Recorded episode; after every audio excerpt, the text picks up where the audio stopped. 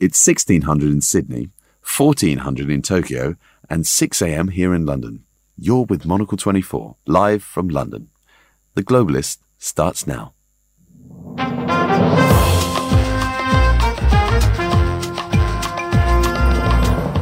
Good morning from Midori House here in London, and welcome to this first edition of The Globalist here on Monocle 24. Ten years ago, on the 17th of October 2011, a red light with the word live flashed on for the first time in this leafy corner of Marylebone. It was episode one of The Globalist and our very first broadcast as Monocle 24. All that, plus our world weather forecast and our review of the papers from Seoul to Abu Dhabi, right here on The Globalist on Monocle 24. Monocle 24 launched with six hours of live news every day and additional programmes that spoke to these sections of Monocle magazine culture, design, business, urbanism, and food and drink. The mission was to create a news outlet that felt friendly, optimistic, and most importantly, truly international. Since then, things have shifted slightly. Strands have come and gone, programmes have been shaped and reshaped, but the focus has always stayed the same. Over the past decade, Monocle 24 has created more than 60 different programs and podcasts, broadcast live from more than 35 cities around the globe, collaborated with a wide ranging list of brands like Rolex, Chanel, and Lufthansa, and we've even had our stings performed by one Kylie Minogue. LDN TYO NYC M24.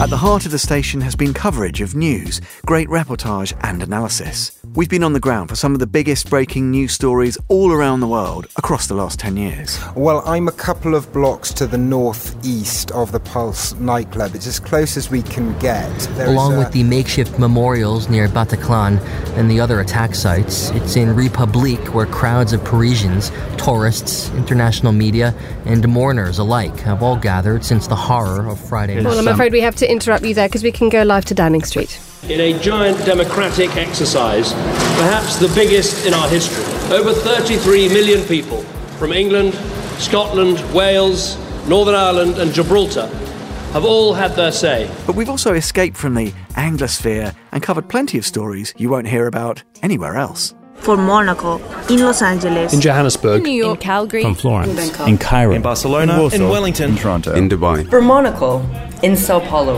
I'm Sheena Rossiter.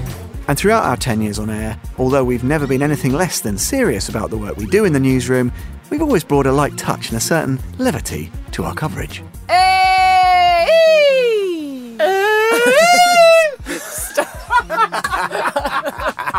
I think I need more lessons. I think there's a lot of goats looking for their master.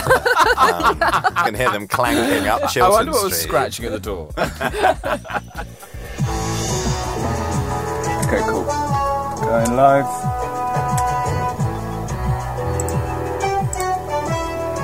Have a good show. Hello and welcome to the briefing, coming to you live. Today we're celebrating 10 years of Monocle 24 by speaking to the founders, producers, presenters, and correspondents who've kept us on air since 2011 about their favourite moments. And we'll start with Monocle's editorial director and editor in chief, Tyler Brûlé and Andrew Tuck. London, New York, Tokyo. This is Monocle 24. Tyler, look, I'll, I'll, I'll, throw it over to you first of all. Um, I, I, probably some of our you know listeners and readers will be familiar with the, the origin story, I guess, of, of Monocle Twenty Four. Obviously, it lay in the the Monocle Weekly podcast that had been going for what three or I think about three or four years prior. But take us back to I guess it's what's the summer of 2011. What exactly was um, you know what were some of the conversations you had with Andrew and other editors at that time? Well, Andrew was just rubbing his hands together because he, he couldn't wait at that time for a new project. He thought he had the magazine under his belt. He'd, he'd had it sort of mastered. We had we had a great team. He knew he'd always been hiring people, Tom, which had outstanding voices. So he was just ready to take on the World Service, NPR, Voice of America, whatever it was. But um, I think if you would have listened a little bit closer, you would have heard a lot of drilling and hammering and stapling of textiles, etc. Because we had this idea, and of course, if we if we rewind ten years ago, this was not really the it wasn't really the dawn of social media, but it was that next wave of what are you doing digitally? And we'd been in a podcast space, as, as you said, for about about three or four years at that point, and and maybe just to rewind to that, there was, I guess, that that. I guess moment again when people were saying, "Well, what, what's your what's your digital strategy going to be? I can buy a Porter bag from you online, but you're really not doing a lot of other things beyond film and having yeah, b- beyond having a traditional uh, website for, for any any print outlet, and between me and and Andrew and Rob, we said, wouldn't it just be interesting that once a week we unpack some of the stories that were in the magazine? So I think Andrew, if it's fair, I would say that if you look back to the the origins of the Monocle Weekly, it was a little bit to shine a light, use use it really as another type of, of promotional um, vehicle to say what's in the magazine. But I guess it rapidly evolved into something rather different. Yes, that uh, that first podcast. So uh, we didn't produce it here uh, in our offices. Well, we weren't in these offices at that time, but it wasn't done in a Monocle HQ. It was done at a private studios, and it was actually a very nice moment. It, it kind of taught us very early on what happens in a studio because we stepped away from the editorial floor, from the from the management team floor. Uh, we we were in a separate space, and suddenly with the door shut and all of us around a mic with Rob, you know, the the conversation would kind of take off. And we began to talk about books and music and all of these things in a way that was much more fluid and, and, and off the cuff than you get when you do print journalism. And from the get go, I think we saw in audio something quite special that it, it humanizes your brand. It, it, allows people to know who the team are and to understand how you're responding to events in a really interesting way. So, yeah, so it was it was there it was there as a, a fun experiment at the time. Little did I know that Mr. Brule would go from doing like one hour a week, which was fun, to uh, doing a, a 24 hour radio station in, in, in one foul move. Which is more fun, is what you're saying. Yes, exactly. I, I, was very, very happy that you made that decision, Tyler. It was an extraordinary jump. And Andrew, I can remember when we went and did a sort of, we did went and did a run through at, at one point. It was to program what sort of two hours of a morning show would sound like as as one of the original pilots. We had Gaynor Howells was involved. I think we had Sean Lloyd, the weather presenter. There was a lot of really interesting things that we developed around uh, around the pilot, which then paved the way to the partners that we brought in for launch and to I gave, well gave us the confidence to to to launch this thing. Well, yeah, and Tyler, I did want to ask you a little bit about that because you name checked a couple of the big public service broadcasters who you know, I guess Monocle 24 sort of went after in inverted commas, certainly in terms of ambition and authority and reach. But there was also, again, as you've alluded to, this this idea to integrate in a very seamless and elegant way, you know, commercial partners because things have to wash their own wash their own faces. Were you concerned about how to do that elegantly, or did you always feel that it sort of made sense and you know, in a way, the experience of the print magazine had had demonstrated how great editorial and great brands could be happy bedfellows. Tom, elegance is never a problem with me. So that that bit that that bit was was was really um, it, was, it wasn't easy. But of course, there just seemed to be a desire at that time uh, because people were looking at podcasts, and I think they were seeing that you could, and maybe Monocle and, and, and other media brands as well, were a good example of, of course, doing interesting partnerships where there there seemed to be a like minded affiliation. Which, as you said, and you used the word public broadcasting. How could you have? And this was really very very much part of our mantra, and I think we still deliver on this this. How could we have a public service sound? Could we sound a little bit like, um, yeah, I mean, whether it's France Inter or, or, or uh, you know, uh, Deutschlandfunk Radio Kultur or uh, Sveriges Radio. I mean, you know, any any of these outlets. Could we have that type of sound, but also, of course, not relying on on the the public purse, uh, but to of course work with those partners. And I think we've. Yeah, I, I, I really believe that we've charted quite an interesting course over this this last decade in terms of the types of partners that we've, we've brought into the mix. We'll hear more from Tyler and Andrew later in the programme, but let's now turn to some of our long-time contributors, from correspondents to presenters who've been reporting for Monocle 24 for most of the past decade. They've been recalling some of their favourite memories, from meeting canine plastic surgeons, that's plastic surgeons for dogs, to finding yourself wielding a microphone in a cave, to the infamous Monocle parties. I'm Thomas Lewis, and I'm Monocle's Toronto bureau chief. Looking after the, the radio operation in Toronto has been a pretty magic time, really, because like lots of Monocle's output, we do get to dip our toes into lots of different areas and to get uh, grabbed by lots of different stories. And it's been really wonderful via radio to get to know a big array of people here in Toronto that are shaping this city. We also bring praise to all of the Canadian talents that we have as well. I'm obviously influenced by my city, by what I see around me. I do personally feel very lucky to have been able to speak to such a huge array of people from a variety of fields. So I suppose my most nerve wracking interview was speaking to Jane Fonda during the pandemic on the release of her new book. Um, I guess I am someone who is maybe a little bit starstruck sometimes, but this felt like on a, on a different level. Uh, but it's quite a, quite a good challenge that uh, to be able to sort of compose yourself, to take a deep breath and actually connect with someone, no matter how famous they are, to just take a breath and have a conversation with them, person to person. And there's a there's a real magic to that for me still. A lot of young people are giving up their dreams to work on the climate crisis. I find it so touching. And, you know, they're the ones that were saying for a number of years, Where are you, older people? You know, you've got to step up to the plate or we're going to behave like the damn adults. Well, I remember in, in 2016, uh, I was covering the US presidential election with my then colleague in New York, Ed Stocker. And Ed had been loosely covering the Trump campaign. I'd been very loosely covering the Hillary Clinton campaign. And I remember we were in New York on election night, and I'd been to a Hillary Clinton watch party in the Lower East Side of the city. And very quickly, it looked as though Hillary Clinton wasn't going to win and that Donald Trump was. And the mood within the bar just changed really dramatically and very quickly. Uh, I remember seeing people crying. The mood became incredibly somber. I remember jumping on the phone with Ed and saying, Crikey, you know, this isn't quite what we expected to happen. What shall we do? So Ed sort of ran to the bureau. This must have been getting close to midnight. And I thought, well, I'll go to Times Square just to see if, if you know, what's happening there. Um, so I remember getting out of the cab and it was silent. I remember thinking, oh wow, crikey, everyone's everyone's gone home, everyone's as shocked as, as we are. But I remember turning the corner going into Times Square and it was absolutely packed, shoulder to shoulder. Uh, people staring up at the huge illuminated screens that were very occasionally showing the updates of the votes as they were coming in. And it felt so surreal being in a huge public space, absolutely full of people, but not really a sound to be heard anywhere. There were people on their phones watching live streams or personal ones, people sort of waiting for the updates to come on the big billboards above us all.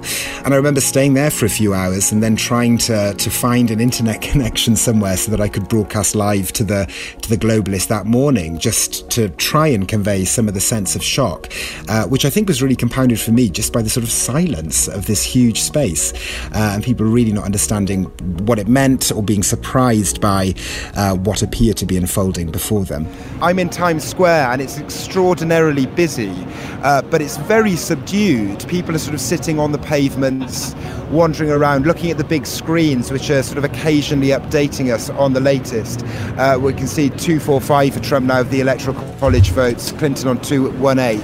Uh, but it is a, it's a rather sort of somber um, atmosphere with a lot of people talking about the, the Brexit effect here um, and just sort of scratching their heads, really. I mean, a lot of people are saying, well, look, this isn't over yet, but I think realistically, a lot of people are coming to terms uh, with what a, a Trump presidency might look like.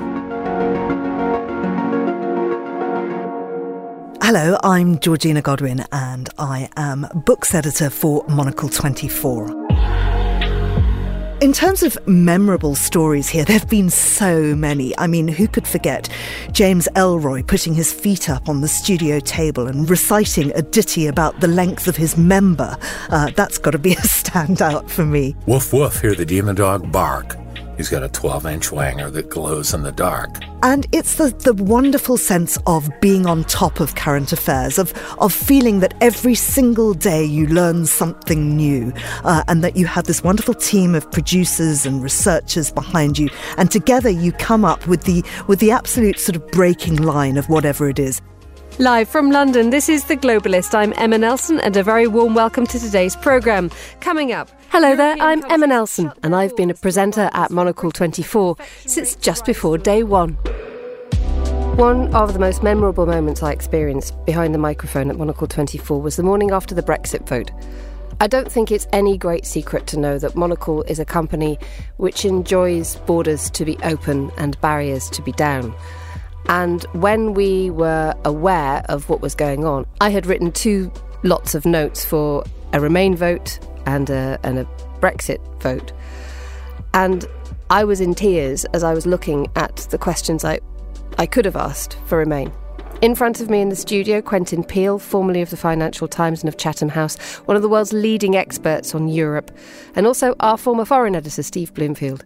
And everybody, I think, felt totally in shock that morning because not only were we entering a new era when it came to the United Kingdom's relationship with the rest of the world, most of the people we were working with at Monocle 24 were EU nationals. And so it felt really, really close to home. You're listening to Monocle 24. We have a special programme on the UK exit from the European Union. Steve Bloomfield, 12 hours ago, the UK was part of the EU and it had a Prime Minister. Things have changed. And I remember we went on beyond the natural end of the globalist because we just couldn't quite process what we were experiencing. And this funk descended over Monocle for about a week or two. And then they held a party. And I've never seen a canteen floor turn more rapidly and enthusiastically into a dance floor. I think everybody let off steam and everybody worked out at that point that, okay, it was going to be bumpy, but Monocle wasn't going anywhere. I've always said that Monocle 24 is a kind of radio station that deals with serious issues but does it with a very light touch. It's a little bit like having the world's most important voices speaking just slightly with the top button undone. And as a result, we have this nimbleness. We're not bogged down by an enormous number of editors or bureaucracy. We can do and cover whatever we want at speed because we've worked out that all you need is about five or six really enthusiastic, sharp, and talented people sitting together in a room, and we can do anything.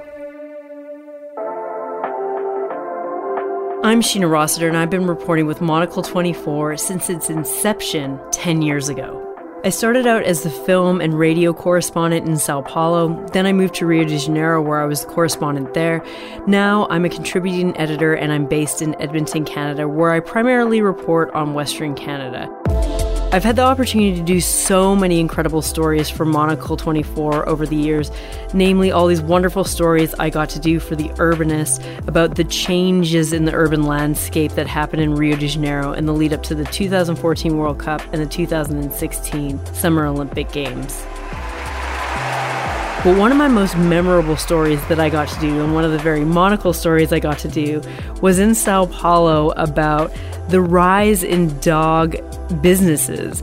So, for that, I got to interview a dog nanny, a dog dentist, but something even more bizarre was I got to interview a dog plastic surgeon. Now, that was something. hey, hey. Dr. Brito knows full well what it's like to have to have a perfect looking dog. Being a breeder of Doberman Pinschers himself, he takes me around to the back of his clinic to show me his pack of nine Doberman Pinschers, one of which has been a world champion. He explains ear reconstruction is the most popular surgery at his clinic, with most dog owners getting the procedure done on their dogs to make their ears perfectly straight and symmetrical. It's very common the injuries in the ears because it's a place I'm Guy De Launey, Monocle's man in the Balkans. I've been contributing to Monocle 24 since it started, as well as presenting programmes like The Globalist and The Daily whenever I'm back in London. I was based in Cambodia's capital Phnom Penh when Monocle 24 first went on air, reporting about floods for The Daily, Phnom Penh's ad hoc public transport system for The Urbanist, and the long awaited return of cinemas showing Hollywood films for The Culture Show. Nine years ago, I moved to Belgrade and carried on contributing from the Balkans. In news terms, there's been everything from riots in Sarajevo to North Macedonia's new name via the European refugee crisis of 2015. But it's been an absolute delight to report for Monocle 24's specialist strands on culture, food and drink, urbanism, and design. And that's how I found myself deep in a Slovenian cave at midnight with an international gaggle of worryingly refreshed architects and designers. It was all part of a particularly mind bending edition edition of the Ljubljana Biennial of Design, and as we stumbled over rocks and reeled under a bombardment of sound and lasers, it struck me that I wouldn't be doing this for anyone other than Monocle 24. I'm not entirely sure it's a brilliant idea to bring dozens of people who've been drinking, in some cases quite heavily, into the bowels of a system of caverns with stalagmites and stalactites that can break open your head in the middle of the night. Hey, Simona, you're trying to kill us, mate. Yes, that's the plan. My name is Alexei Korolev, and I've been reporting for Monocle 24 for a long time now, for about eight years, I think. And I've reported from places as diverse and far apart as Sweden, Russia, and Armenia. But my permanent base is in Vienna, in Austria. The highlights have been many, and many of them are dear to my heart. Thanks to Monocle 24, I've spoken to a bewildering range of people from presidents, prime ministers, mayors to hardcore right wing groups to wonderful entrepreneurs and visionary artists and designers to public toilet owners. All right, here it is Opera WC Opera Toilet. The name written in blue neon but the entrance. Coming inside, not so pretty. Inside, really. All right, there's a turnstile here. How much do they charge? 70 cent. Did you hear that? The good old blue Danube coming out of the speakers on a constant loop. So it's been quite a ride for me. So here's to 10 years of Monocle 24 and to many, many more years to come. Behind the scenes, we have a team of producers who've kept Monocle 24 on air all this time. Three of our producers, indeed, have been with us since the very beginning. They are Markus Hippi, Fernando Augusto Pacheco, and Holly Fisher. Markus, Fernando, and Holly sat down together to reflect on the past 10 years. I think one of the reasons why it feels like time has passed so quickly is that we've been doing so much. Like when you think about that, that I, I, hate using the term journey, but we've, we've, had quite a journey, quite a few trips. When you think about all the stuff we've been doing in the last 10 years, it, has been amazing. I'm thinking about some of the favorite things I've, I've done. It was quite early on when I joined Monocle when when Tyler asked me to fly to Canada to go to Thunder Bay to do a report for the magazine and for the radio station about the biggest Finnish community outside of the Nordic region in Thunder Bay. And obviously, this is one of those places I had absolutely no connections to Thunder Bay. I, I, I barely knew the place, and and then I was in the plane going there to meet other Finns. It was so strange speaking Finnish over there, reporting about that place. That was such a such a funny community. In a way, it's it always reminded me of of the Finland of my childhood. It was like a time capsule over there in, in, in, in North America. I think I have to mention the Nordic tour I produced and partly presented. We we released an, a Scandinavia or Nordic region themed edition of Monocle magazine, and we did all four Nordic capitals. We didn't do Reykjavik that time, but we did Stockholm first, then Oslo, then Copenhagen, and then Helsinki. We did those cities in four days. So we would produce and present the midday show, the briefing from each of those places. So we would fly early in the morning to the city, set up the broadcasting equipment ready for the midday show. We would do the show, and then in the evening we would have a party. And we did that four times in a row. So can you imagine that thing? No, staying up till till midnight, past midnight, going back to the hotel room, waking up four or five hours later to catch a taxi to go to the airport to fly to the next city, and then doing the whole thing again. It was it was quite intense, but it was so rewarding. Obviously, I'm from that region, and and, and I think how many people are there in the world who've done four capitals in four days in Scandinavia? One good thing about Monocle is that, you know, we all have topics that we love. And I think here we have quite a lot of freedom to pursue them. Uh, you know, I know you do Monocle and culture. I mean, you interview amazing people. It's an excellent show that's been on air for 10 years as well.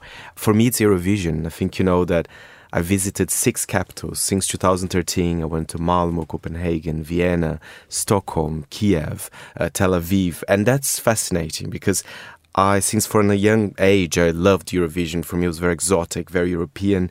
And to go there and interview the artist, and I know Monocle is very keen, not only because it's a fun event, but also it's a little bit geopolitical as well. It has its consequences. So, for example, when I went uh, to Kiev, I interviewed Vitaly Klitschko the mayor, who is a, also, you know a very famous former boxer. Uh, he's huge. He's like uh, almost seven foot tall. But uh, you know, it was quite interesting to talk to him about what does he mean to Kiev. So yeah, uh, you can mix work and pleasure. I just think about the trips that I've done where I've, you know, I got given a round the world plane ticket and I flew from New York to Chicago to Honolulu to Thailand to do various different things. You know, I was in Chicago writing a travel guide, and then I was in Honolulu doing a road trip for Audi, and then you know a trip to Japan where I was recording interviews with Pharrell and Sofia Coppola one day, and then at a big party for Chanel that night, and then the next day jumping on a train and going to very rural Japan to go and hang out with some Tanzanian athletes in Yamagata Prefecture. You know, you just do so many mad things that you would never have even considered might have been in your career path when you sort of set out to be a producer or journalist. Do you guys remember the those kind of early days when we launched the station? It was very busy. I feel like we got to know each other very quickly. I'm, I'm trying to remember the first days. It was so busy that I feel like it was it was so intense. I feel like I was I was working all the time. Obviously, it's quite complicated if you go and launch an international radio station that's 24 7. So, for, for a reason, we were rather busy. Um, I think there was a lot of young energy as well because we hired so many young people at the same time. There was an amazing energy in the building, and there still is. But I think it was just like we were in the same same boat, and we kind of like worked for the same goal, and that brought us very close to each other. And I still feel like, I still feel like the original team there are a few people over here, and I think we still have this special bond. We have those shared memories of, of what it all was like in the beginning. It was it was very busy. It was very exciting and it's interesting. I haven't really listened to that many old shows, but when I listen to them, it brings me so many memories back.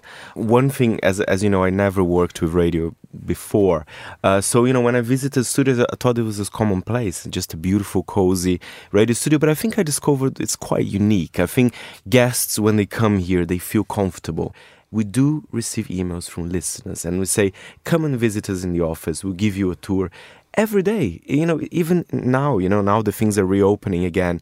People love it. They love to mm. feel part of the world and they really enjoy our work. It's really satisfying, yeah. actually, that aspect. That's so true. In fact, just two days ago, Andrew Tuck, our editor in chief, was um, showing one of our listeners who'd come over from Peru.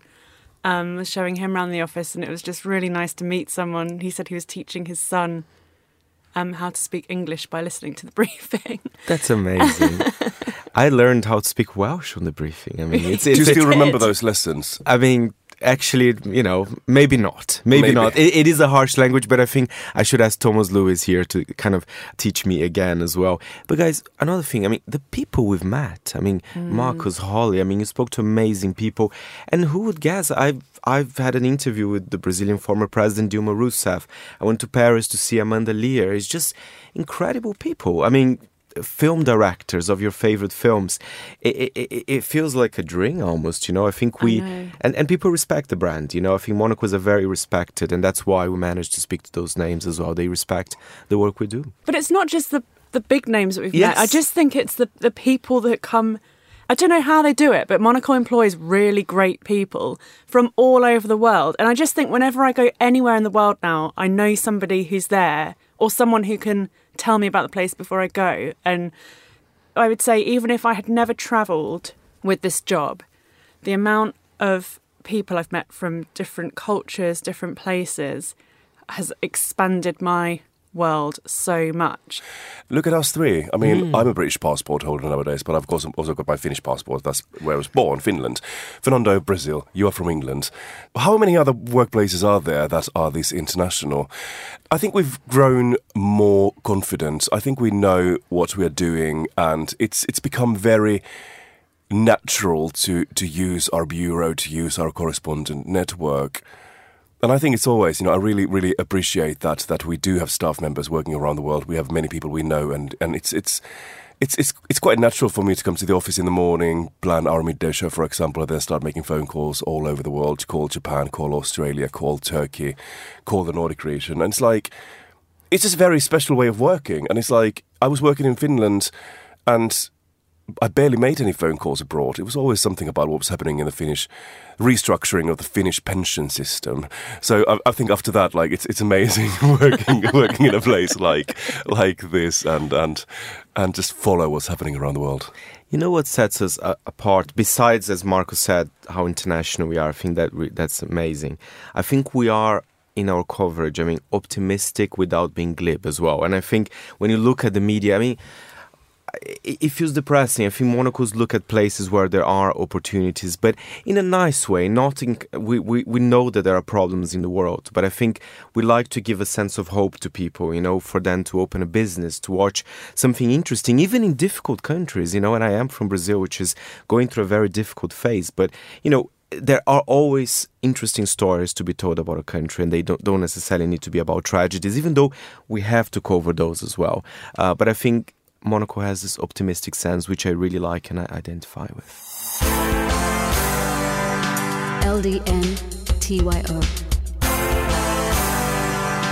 NYC M24 Now, looking ahead, what does the future hold for Monocle 24? Here with some final thoughts are Andrew Tuck and Tyler Brule there are things that we've dipped our toes into, and, uh, and I think we've all wondered about how we, we, we do them in the future, which are fiction, uh, you know, drama, and how that could come to life in a, a Monocle 24 way. I think the role of documentary, you know, we're in a very new space, we're on, on these weekly cycles, but, you know, do we as in the magazine where we've uh, started moving towards some longer reads, do we have some seasons? You know, do we do a summer season where, in fact, there is a documentary series that runs on Monocle 24? And I think the other interesting thing is, you know, that it's it's just fascinating to see how you and Tyler, especially, have brought together with the commercial team these great sponsors who understand audio. And I think just as the same in the magazine, when you have great sponsored content done with a partner who understands the brand, you can produce something there that's really interesting. I think actually some of the, the sponsored work that you've done has been pretty amazing as well, and, and bringing to life brands in ways that perhaps they, even they didn't know was going to be possible. Well, and Tyler, it's it's a kind of an easy metaphor, isn't it, to say giving giving voice to a brand when you when you're talking about audio. But do you, do you feel that Monocle 24 has has achieved what you set out to do, you know, back in 2011, and and and how might that kind of evolution continue? I don't know for the next 10 years. Well, listen, you know that I'm uh, I'm always one to push things uh, forward, and very proud of, of course, what what we've what we've done from you know, and what we've delivered as a pretty small player, probably the the smallest of the the pan regional players, certainly the smallest of, of the of the pan regional players. And I say that, of course, because we do compete with Bloomberg. We compete with the BBC and, and and and and CNN and a number of outlets, not just you know not just for listenership and audience, but also commercially as well. And I say the BBC because, of course, there's you know outside of a domestic context. I mean, BBC the, BBC is is a, is a commercial operation in many ways, but of course we, we're we're the tiny player in in the mix. So I, you know certainly we want to be live in more places. Um, that just doesn't mean Tom that we're just going out on on the road um, and doing outside broadcasts. But you know, we we have a setup in, in Los Angeles, and, and as Andrew said, and, and as you you know highlighted as well, of course, as the world opens back up, how how does that get staffed up properly? How are you able to tell the pop culture story, the political story, not just out of Los Angeles, but looking out across the the Pacific um, as well. So I think that's one thing that we're very keen on Andrew will certainly know um, from the last maybe 48, 72 hours before we uh, went around the mics to to have this discussion we're not just going to be looking out across uh, the Pacific, Tom. We're also going to be looking out probably across the Atlantic as well, and looking south to to Africa. Uh, and um, and we have a few ideas about a new bureau that we're we're looking at at the moment. And I'm, I'm actually doing I'm looking at tiles at the moment um, to figure out uh, yeah how, how, we should do the hallways. We can't do studios out of tile, as we know. But a small hint: this country's also very good at cork. Very useful for a radio studio. Uh, Tyler, always good to hear from you. Thanks very much for uh, I don't know looking back back, looking around, and looking forwards. LDN TYO NYC M24. You've been listening to a very special edition of the Monocle Weekly, produced by Holly Fisher and presented by me, Tom Edwards. Remember, you can listen to our full archive at monocle.com forward slash radio. Don't forget to subscribe to all your favourite programmes. Before I leave you, dear listeners, I want to say a huge thank you, lastly, to you and everyone who's tuned in to Monocle 24 over its first decade. And here's to the next 10 years of great audio.